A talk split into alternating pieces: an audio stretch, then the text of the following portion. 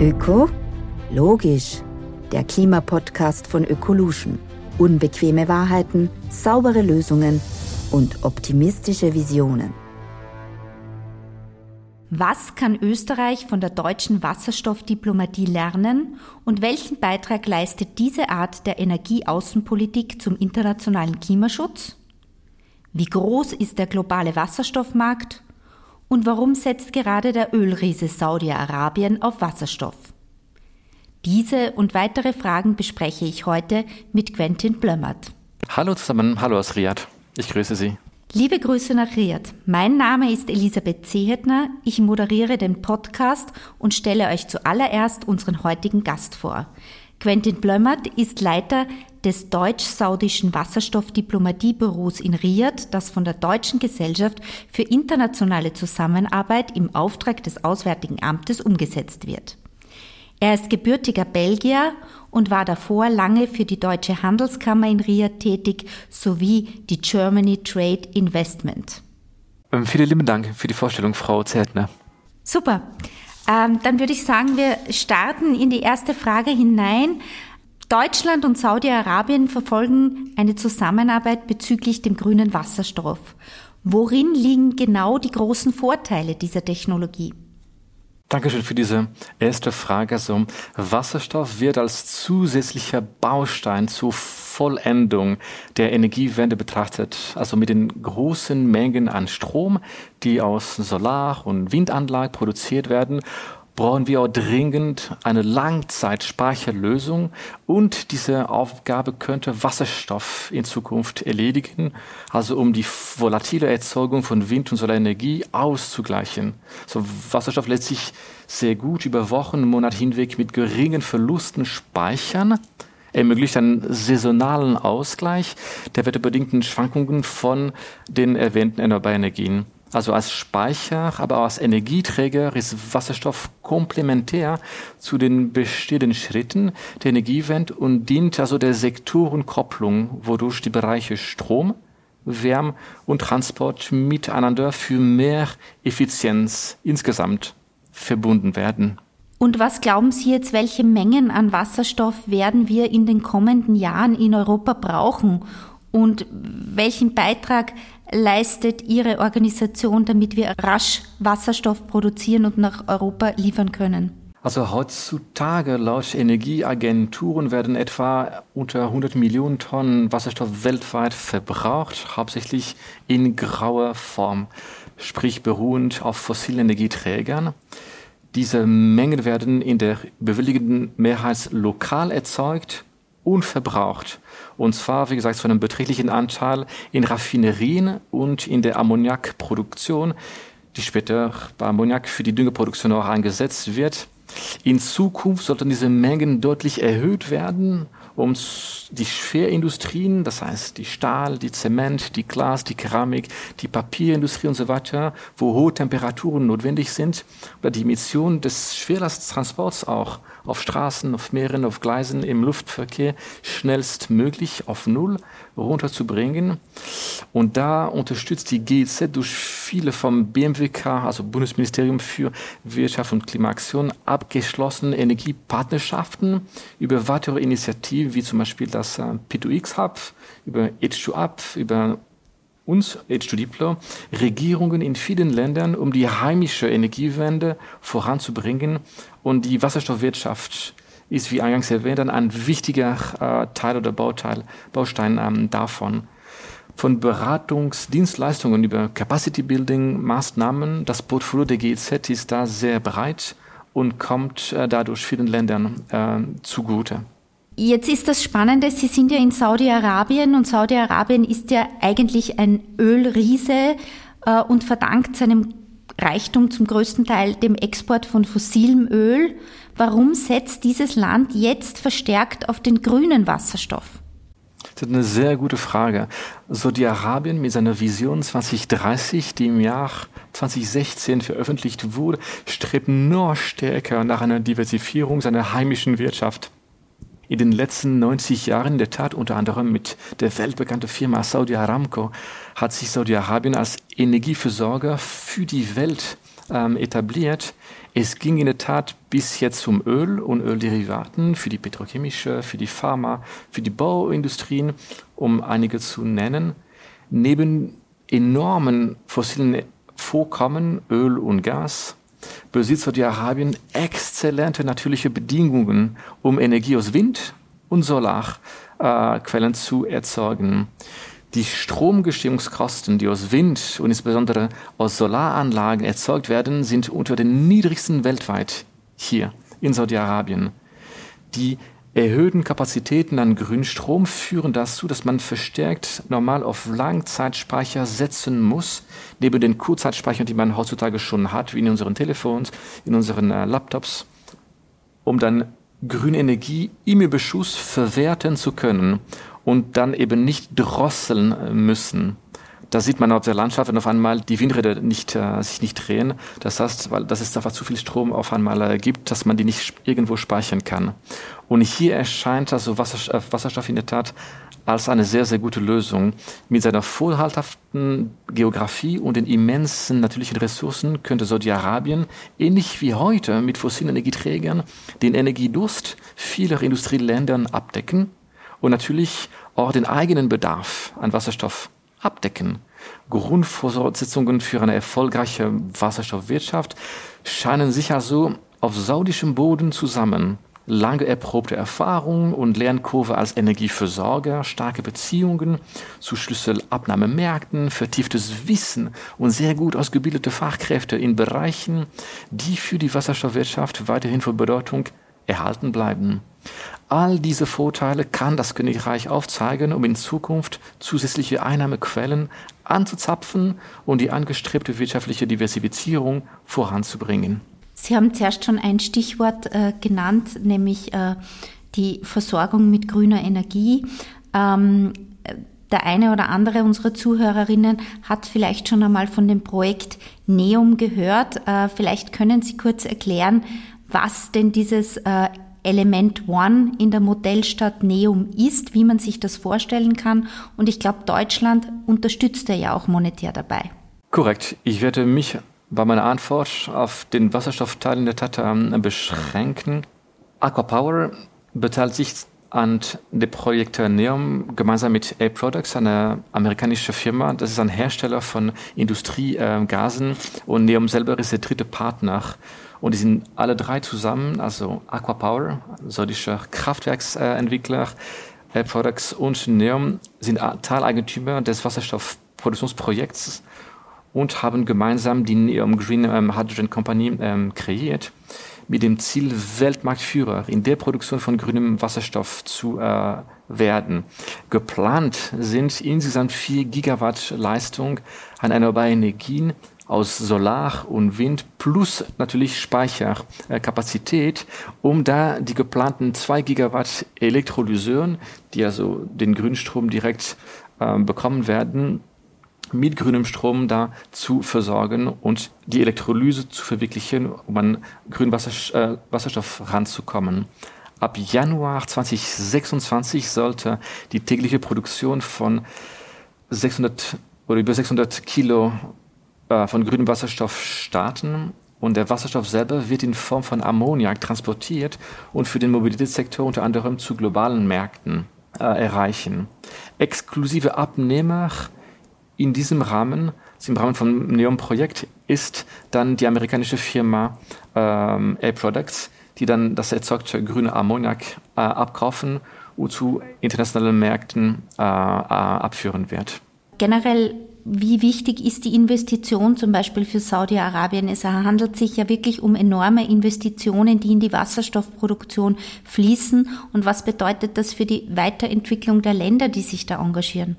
Die, die, die Summen sind in der Tat äh, beträchtlich, aber die Vision ist auch extrem langfristig. Sprich, die Summe kann man äh, über die Zeit hin ähm, ausdehnen.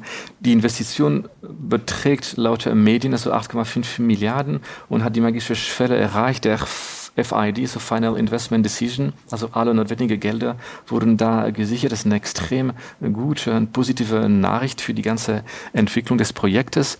Es ist in der Tat viel Geld, aber für ein außergewöhnliches Projekt in den Maßstäben gibt es noch kein ähnliches Projekt für Wasserstoffproduktion in grüner Form in der ganzen Welt. NEOM, die Stadt der Zukunft, aber auch dieses Wasserstoffprojekt, beide setzen auf Zukunftstechnologien und stützen sich auf nachhaltige Energiequellen. Die Stadt, aber die Wasserstoffproduktion werden zu 100 Prozent von sauberen Energien, also Großteil von Strom, betrieben werden. Und die Investitionskosten, die erheblich erscheinen, sind bei erneuerbaren Energien sehr, sehr hoch. Insgesamt diese berühmten CAPEX, Capital Expenditures.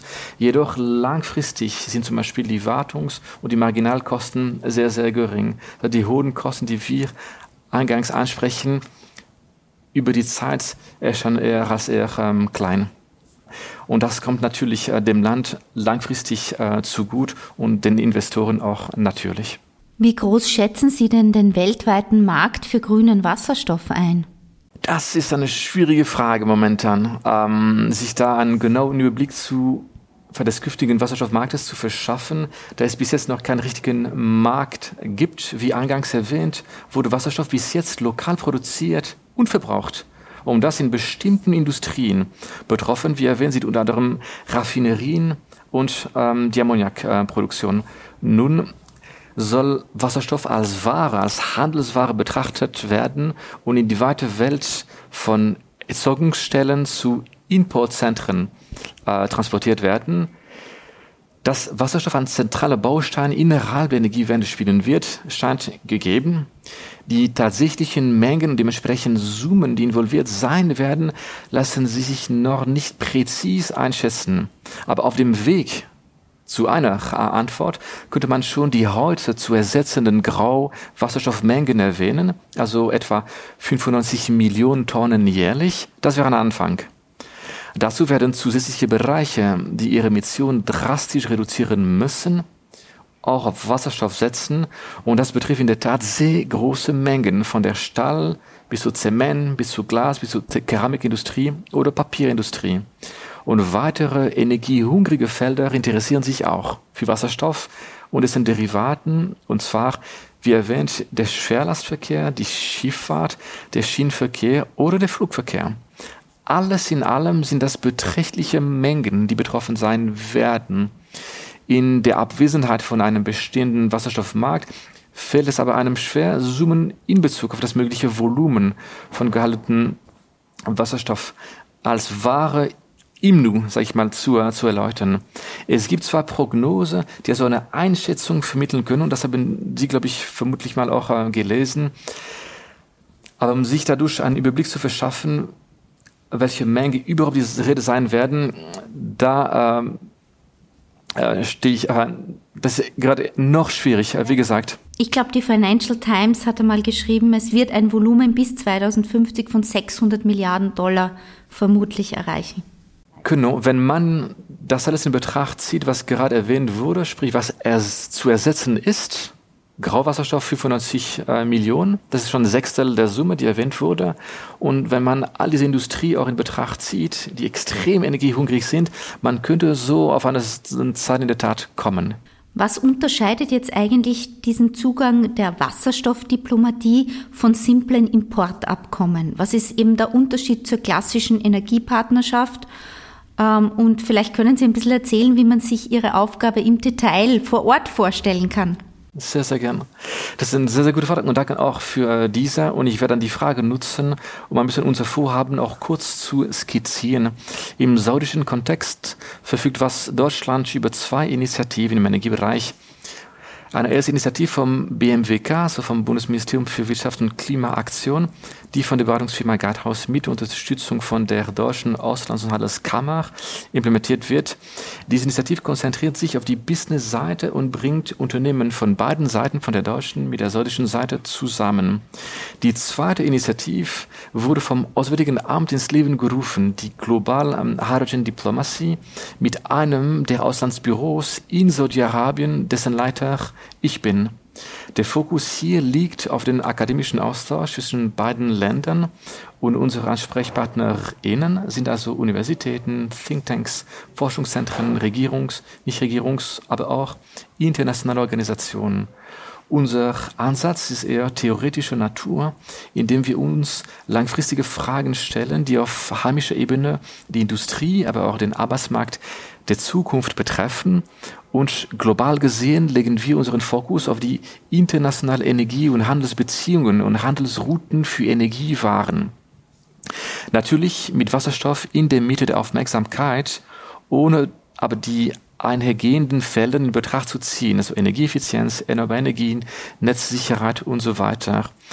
In dieser Hinsicht, also verstehen wir uns als komplementäre Initiative zur BMWK-Initiative, die einen starken Praxisbezug besitzt. Theorie und Praxis sind notwendigerweise immer im Wechselspiel und in unterschiedlichen Aktivitäten, die wir organisieren, Roundtables, Expertengespräche, Webinar, versuchen wir immer KollegInnen der Kammer und VertreterInnen dabei zu haben, die neben AkademikerInnen, die wir selber einladen, zusammen zu Tisch zu bringen. Vielleicht letzter Punkt dazu ist auch, dass H2Diplo, das Akronym also vom Wasserstoffdiplomatie-Büro, äh, die Wasserstoffdebatte erweitern möchte. Bis jetzt wurde sehr, sehr viel über Technologie und deren Kosten geredet. Das ist die Basis von unserer Arbeit und das ist extrem zentral. Die Kosten müssen weiterhin senken und dafür werden Technologien verbessert. Wichtig ist es auch in Betracht zu ziehen, welche Folgen drastisch erhöhten Einsatz von Wasserstoff in die bestehende Energielandschaft auslösen werden, welche konventionelle Energieexporteuren, aber auch für Energie hungrige Industrien für den Arbeitsmarkt und äh, global auch äh, für Handelsbeziehungen zwischen Nationen, da Energie ein Großteil äh, der weltweit transportierten Güter darstellt. Genau, kurz ähm, gefasst. Und wie könnte jetzt die Europäische Union oder Österreich im Speziellen von diesem deutschen Vorzeigeprojekt äh, profitieren, beziehungsweise was sollten wir uns abschauen? Das ist immer eine, oh, eine schwierige Frage, also die Übertragbarkeit von bestehenden Initiativen, wenn jedes Land äh, funktioniert oder ist einfach anders strukturiert. Aber da hatte ich, ähm, ich denke mir, dass man sich vorstellen könnte, als Team Europe solche auch Initiativen zu betragen. Und da komme ich auch zu dem Beispiel H2 Global, was auf deutscher Ebene äh, ins Leben gerufen wurde, was aber auch heute auf europäischer Ebene auch langsam, langsam auch äh, Fuß fassen könnte. Und das heißt, man hätte Mechanismen, die gut funktionieren auf deutscher Ebene und man guckt sich an, wie diese auch übertragbar sind auf äh, EU oder auf einer zweiten, dritten, sorry, äh, nationaler Ebene, wie zum Beispiel ähm, in, äh, in Österreich. Aber da denke ich mir, als Team Europe das Ganze zu belegen, wäre, wie gesagt, äh, vom großen Vorteil. Jetzt passiert sehr viel, äh, dass man die Produktion von Wasserstoff hochfährt. Ähm, eine große Frage ist natürlich auch noch der Transport. Äh, die Produktion alleine wird nicht reichen. Welche Ideen und Konzepte gibt es da oder worüber wird da aktuell diskutiert?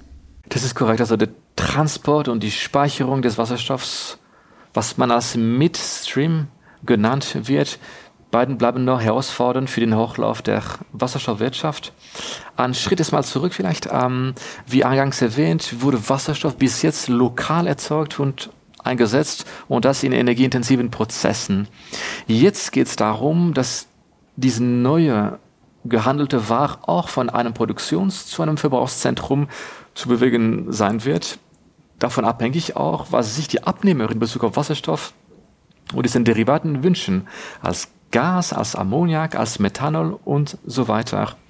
Den Bedürfnissen der Abnehmer entsprechend wird dann auf einen bestimmten Transport gesetzt. Über Pipeline zum Beispiel könnte man in Zukunft große Mengen Wasserstoff transportieren. Laut Studien kostet der Umbau von bestehenden Pipelines in wasserstoffkonforme Pipelines ein Drittel der Preise neuer Pipelines.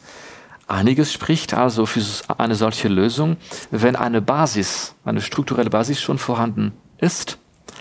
Ammoniak wird heutzutage en masse produziert, sprich die Infrastrukturen für diesen Strand Transport sind schon vorhanden. Ähnliches gilt für Methanol. In kürzer indem man infrastrukturell nutzt oder das verwendet, was schon besteht, ist das ein starker Wettbewerbsvorteil und dadurch kann man auch den Wasserstoffhochlauf beschleunigen. Ein ganz interessanter Aspekt, der uns einfach zeigte, dass die Gasinfrastruktur heute eigentlich die Wasserinfrastruktur von morgen ist.